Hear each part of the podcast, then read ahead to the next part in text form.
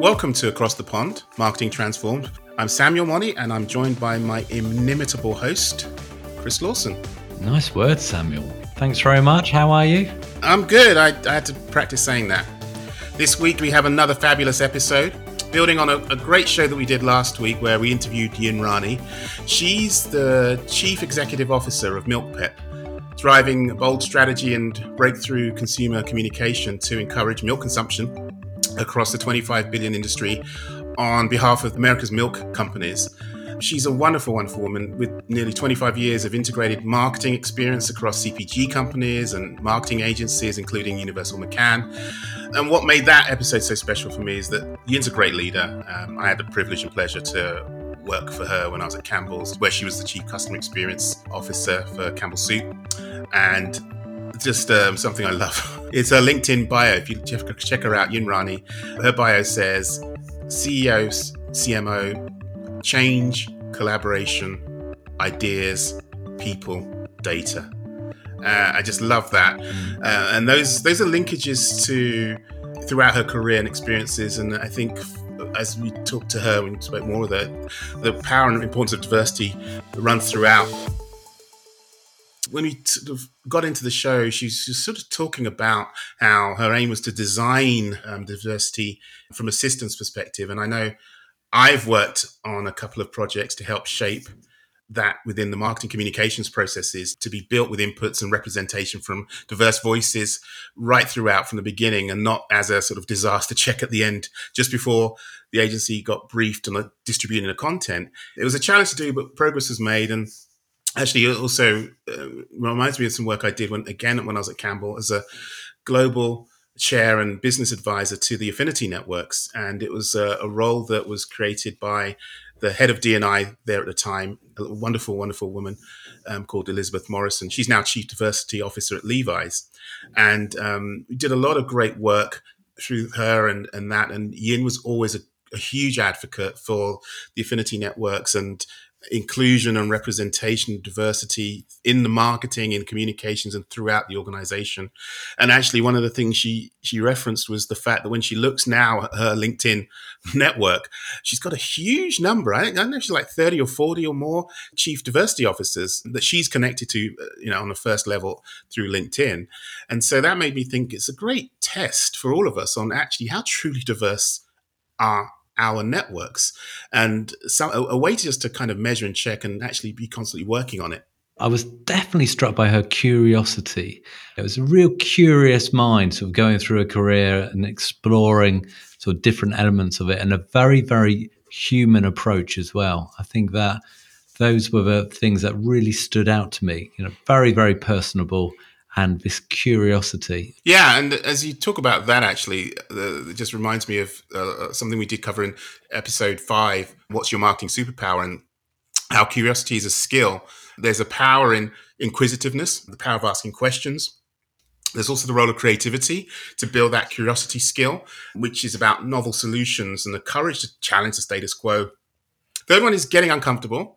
Um, and that kind of means immersing in the new environments, in the new. I, there's a word I love alongside curiosity is mysterious. Things we describe as mysterious are probably perfect opportunities to get uncomfortable, or um, they're likely to be complex, and again, force us to be perhaps get uncomfortable with maybe the food, the people, the environment, or even what we read and, and what we watch. And then the fourth one for, for building that curiosity muscle is, I think, um, openness and being open to people's ideas that are new or different uh, and in, immersing in variety. So those are ways actually to bring it to life. And and it's amazing, isn't it, in terms of how many people talk about openness, but but it's it's actually very difficult to do. You know, it, it can feel uncomfortable, can't it?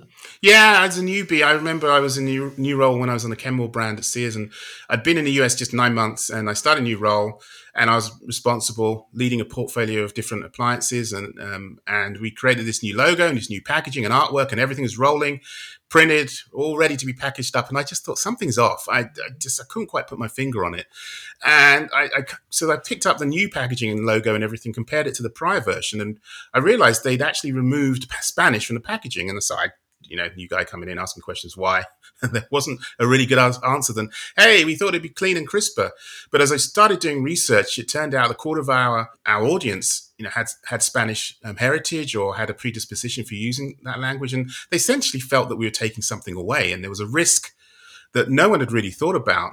I'd been in the job a few weeks, and I raised it with the general manager, and ultimately put the business case together and said, and she said, actually, you know what, Sam, you, you, you saved us here. You, what you're saying makes sense. So we had to scrap the packaging that had been produced and make the changes and reintroduce Spanish to the labels. And wasn't necessary flavor of the month at the time, but looking back, clearly it was the right decision. And and that's how you can manifest it in for me in in terms of um, bringing it to life and um, turning that into something that actually helps make us better and, and raise the bar. Yeah, bravery there too, Sam. Another characteristic we talked about a lot. Yeah, absolutely. The, the other thing that was clearly coming through and shining through Yin and the way she leads and the way she manages and the way she constructs teams was being people first. It was inevitable that we would we'd get along awesomely. I'd love working for her. And you know, my mantra is people first, P and L second. And yes, you'll find that in my um, headline in my LinkedIn profile. And Yin had this great, great quote: um, "When in doubt." I always come back to the people. I really do believe people are the ultimate differentiator. They're the ultimate competitive advantage. And she said, you know, I mean, so many times, especially if you're involved in turnarounds like I have, referring to herself, nothing has changed except within the people. And I, you know, I believe that the key successes I've had in my career are through the people. Um, we talk a bit more about people first, actually, in the in episode 52, how to role model modern leadership. So it's about how you show up and, and listen and the mindsets that you you adopt and turning compassion into action. And there's a big part about, and it still is present today in terms of resetting and redefining what we mean by success and performance and how we even review and evaluate people with compassion, especially as we're recording this and we're still, you know, um, recovering and pivoting to the sort of world of COVID that we're in, and and ultimately role modeling the right behaviors. And you know, for me, I do a lot of t- training capability building work, and without fail, all the training I do, the success comes from the senior leaders who roll up their sleeves, participate, and are present. They don't just send their people off to be trained and wait to come back. They're actually there supporting, role modeling, championing, and being part of it. And those are aspects that clearly shine through when you're uh, adopting a people first approach.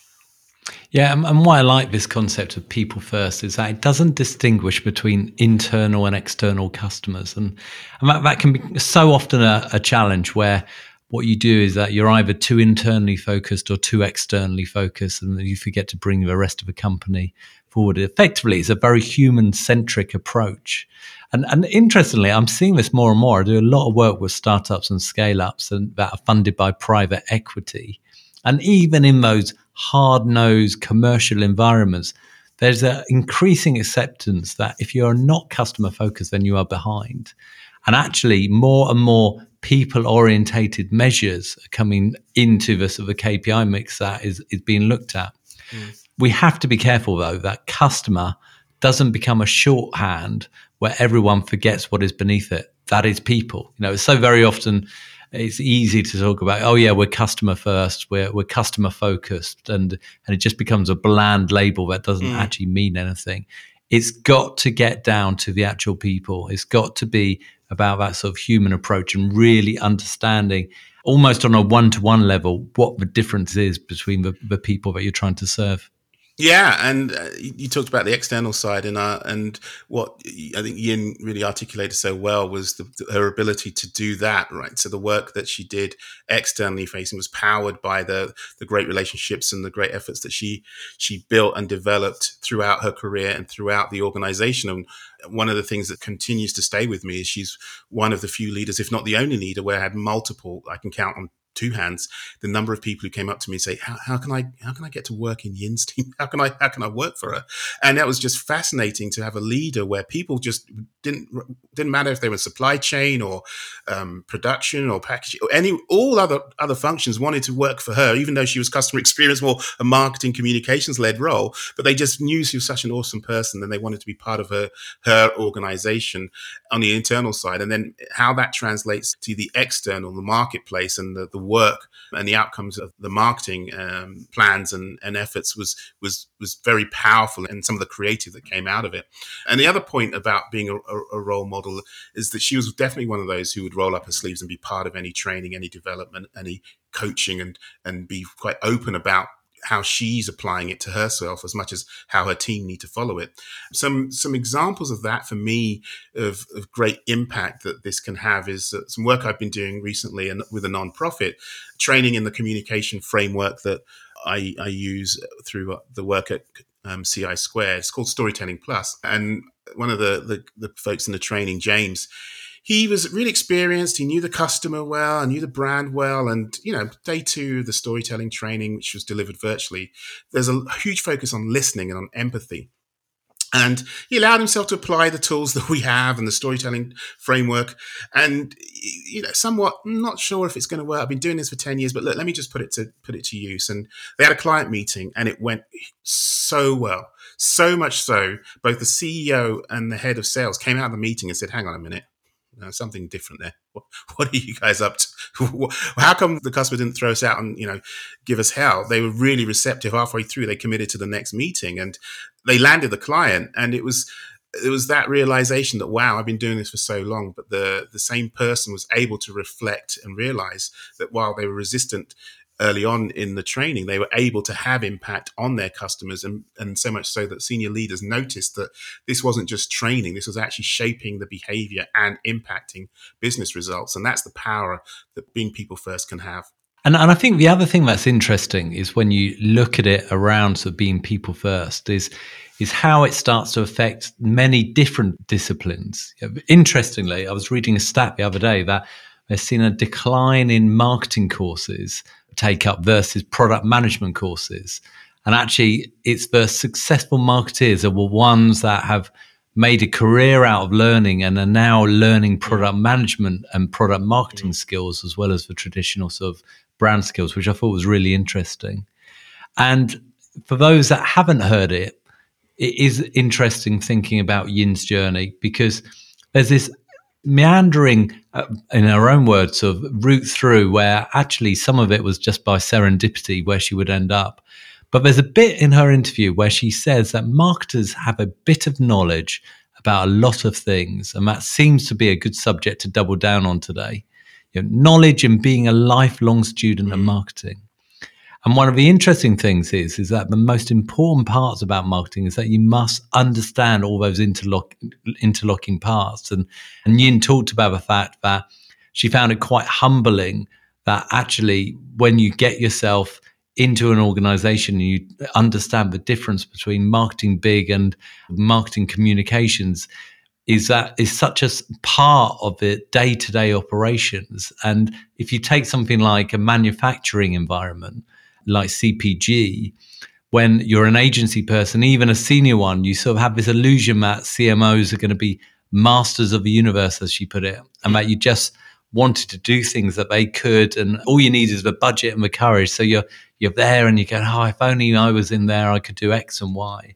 Yet, if you're internally in there, you think, "Wow, this is hard." You're like, "Oh, so we have to get physical objects coming out of that factory." And oh, actually, it doesn't do anything unless we have the stock in place in the first place. She talked about a running joke um, every spring was that you could run out of peppers, and and actually that was all of your marketing over and done with. Mm. And, and I think that's a really fascinating point there that sometimes we get caught up in the, the mystique of marketing and you forget the nuts and bolts that actually need um, to sort of make things work underneath it. And I think that might be to do with why we're seeing a bit more of some move towards product management there. Yeah, uh, as we're thinking about the, the idea of learning, one of the things that sparks some of my thoughts about that interview was the fact that she said, Yin said, I always describe my personal brand as strategy in action. So I've, I've always tried to straddle that, but no one, no one sees the PowerPoint. No one sees the brief, all these meetings all they see is execution via the product or the app or the ad or the TikTok thing. And so there's this constant debate is execution strategy or is strategy execution?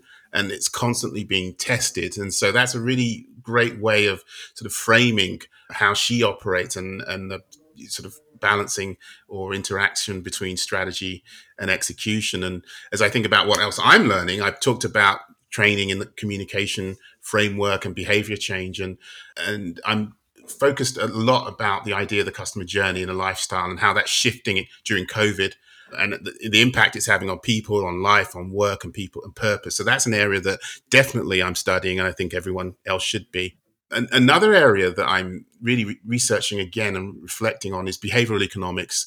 There's a book which is well known, widely publicized, called Thinking Fast and Slow by Daniel Kahneman. It's a great book to go back to. There's a lot of thought leadership on behavioral science and, and, nudges.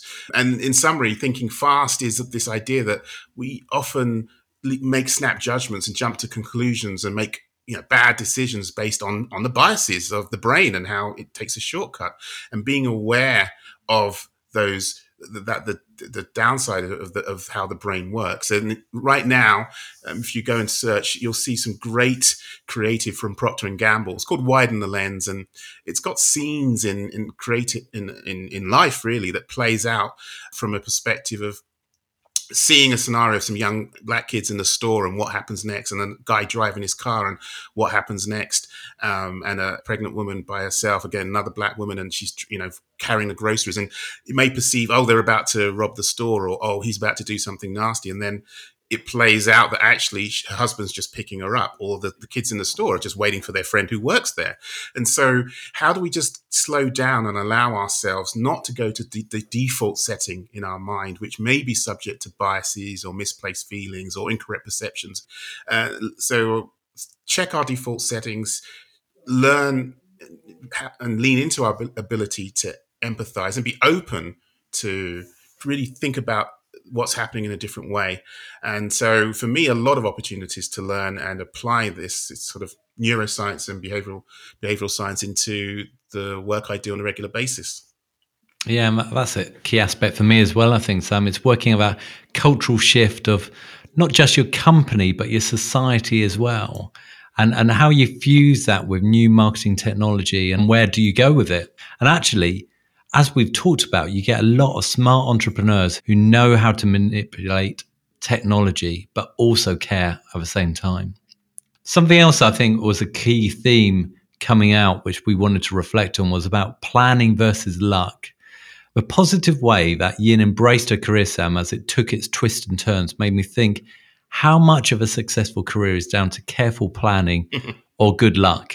I mean, yeah, fascinating. I was thinking around this that when I was at Absolute Radio, when it launched as as the global economy exploded back in 2007, 2008, would I have wasted more of a marketing budget, which I ended up not having, on TV and less money experimenting with YouTube and social media, which ended up working incredibly well for us and almost mm. started to shape the brand?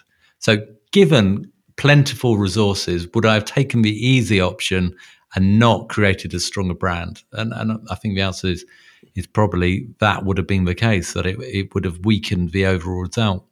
Same thing mm. when I joined Inspired, which ended up sort of rising up sort of and finally launching in the Nasdaq. If I hadn't had coffee with an old boss from seven years ago, would that have ever happened? And and those moments in time where you push yourself or you force yourself to do the unconventional, even if it is a case of meeting someone that, that you wouldn't have necessarily thought to meet and so trying to expand your horizons, I think mm. is incredibly important. But reinvention does take careful consideration and planning, I think, and it also takes reflection. You have to create that space to think. And it's important to try and get 360 degree feedback as well make sure that you're trying to get that external perspective. And don't be shy in coming forward about that as well. It's a good thing to get a external perspective on your career path. I remember when i finished virgin wines i took a bit of time out to think what next? And i saw that wave of move to the outsourced resources. And i also struggled myself with paying for agencies and and their offices when actually you just wanted to tap into specific resources at specific times. And I reflected on the bit that I did best, mm. which was moving companies on with their transformation. And and the bit I enjoyed most was where like Absolute Radio, you didn't have necessarily plentiful resources, but you made the best of what you had, which is why I focused on taking what I'd established as my career and turning it into the fact that actually I was going to offer the virtual sort of CMO service for mm. startups and scale ups. I don't think I would have done that if I hadn't had the experiences that predefined me to following a different path mm. and then taken a bit of time to reflect and go, do I still want to do that or not? The journey is not linear and it's different and it's it's how do you take time to reflect or to receive what's going on and and really i think have some courage and have some have some perspective to move in a different path. And i'm, I'm going to go back to the perspective of luck and how um, i ended up overseas. My journey overseas was absolutely a blend of mindset and luck. I, I had this philosophy sort of, of, a number of years ago now to say yes unless I had a good reason to say no, which often is this bias I think that we're predisposed to is to when we get uncomfortable, see something different, it's like we we are likely to reject it. But I remember being in the office. I was a, a marketing manager in the UK, and my boss tapped me on the shoulder and said, "Hey, am I mobile?" And uh, sort of, he said, oh, "Tell me by tomorrow." And at the end of the day, I said, "Yeah, I'm mobile." I never did think much of it. Then the next day, he came back and asked me, "Okay, so there's a role in Switzerland." And I said, "Whoa, whoa, whoa, whoa, whoa!" I said, "I'm mobile. I'm living in London. I didn't say I wanted to go to a, a different country where they speak a different language and drive on the other side of the road." And I then had to, oh no, I got this stupid philosophy, and I was like, "So, is it what's the good reason to say no?" And I couldn't come up with a reason to say no. Ah, oh, no, I'm going to have to say yes, aren't I? And clearly, if I fast forward now 15, I think 17 or so years later, how long it is, it's been an amazing experience. I went from the UK to Switzerland, then Switzerland after two years to, to Germany. For three years, I spent in, in Frankfurt, Germany. And then I now last 10 or so years um, 11 years been in the us and only later start to learn about the abundance mindset and how i've been able to i think to weave that into my way of operating but now more actively studying and learning and understanding how how the brain works or doesn't work and how we do or do, don't make decisions and how story plays a um, a key role. So it's about for me embracing challenges and learning from failures and effort um, as a path to mastery versus having that innate ability or innate perspective. And so there's a lot there which is relating to some, some of the things we've talked about throughout our, our, shows is the growth mindset. So a couple of ways I can take this luck and think about maybe there's some other things going on is, you know, not allowing fear or bias to limit your journey, but being aware of where your biases are. And um, also something linked to earlier in the show, who, who's asking and who's it you're going to work for? Those for me are some of the criteria that help me think ahead and how to make a choice. And there's a lot of research out there on the growth mindset and the, these types of approach. And Carol Dweck continues to be a great thought leader in this space. Um, you'll continue to find articles and resources by her. I just read one a Harvard Business Review article on five ways crisis can help you cultivate a growth mindset. It talks about being patient with yourself and others, teaching it to others Hence, here we go. Shameless plug. Check out episode 48 of Across the Pond, How mm-hmm. to Cultivate a Growth Mindset. We talked a lot about it. So those are ways that um, I see that the the luck and planning kind of do work together. Yeah, and and I really enjoy that story just about sort of your your roots and traveling and and taking a bold leap abroad. I think that's a powerful one. But but bringing it back to Yin, I thought one of the things that she said, and we, and we talked about this up front, was uh, talking about being a lifelong student of marketing and, and understanding that where that journey goes, you're learning all the time and you're not quite sure where it's going to be because it's a lifelong journey. And that for me was one of the most powerful things that I took out of it. That actually you should be a little bit more relaxed about what's coming next and where that path is going to lead you. And you've just got to embrace it and just see that your job is just to carry on learning. So powerful stuff there. I thought it was a really, really good session. Why don't you just bring us home, give us three key takeouts and reflections? Yeah, this week's three things. I'd say, firstly, the test of truly being people first is actually about the impact it has on real people and not just in your own mind or in your own head and just what you say. It's actually what people, how people respond and react. Secondly, don't be so certain that you're planning everything and it's it's down to you. Realize that luck is also and often a driver of what's going on around you and receive that and be open to that. And then thirdly, something that's true to us. Continual learning, continuous learning leads to continuous improvement and making sure that you remain relevant throughout your career. And it's being just slightly slightly more relaxed where that's going to take you as well. I don't think either either of us would have anticipated where we'd end up, but I think we're in a we're in a good place. Next episode, Sam, we're talking to Nick Bradley, and Nick is definitely a successful entrepreneur who has burnt the boat in inverted commas, who reflected on his career path, some personal events in his life which he go into. He wanted freedom and he took a very, very different direction. Yeah, that sounds like an awesome episode. I'm really excited and energized to be part of that. And um, as we usually sign off, Chris, have a great week across the pond. So if you're an entrepreneur, rising star, or CMO looking for new ideas, find us at marketingtransform.com and on Spotify, Apple, Google, and all good podcast platforms.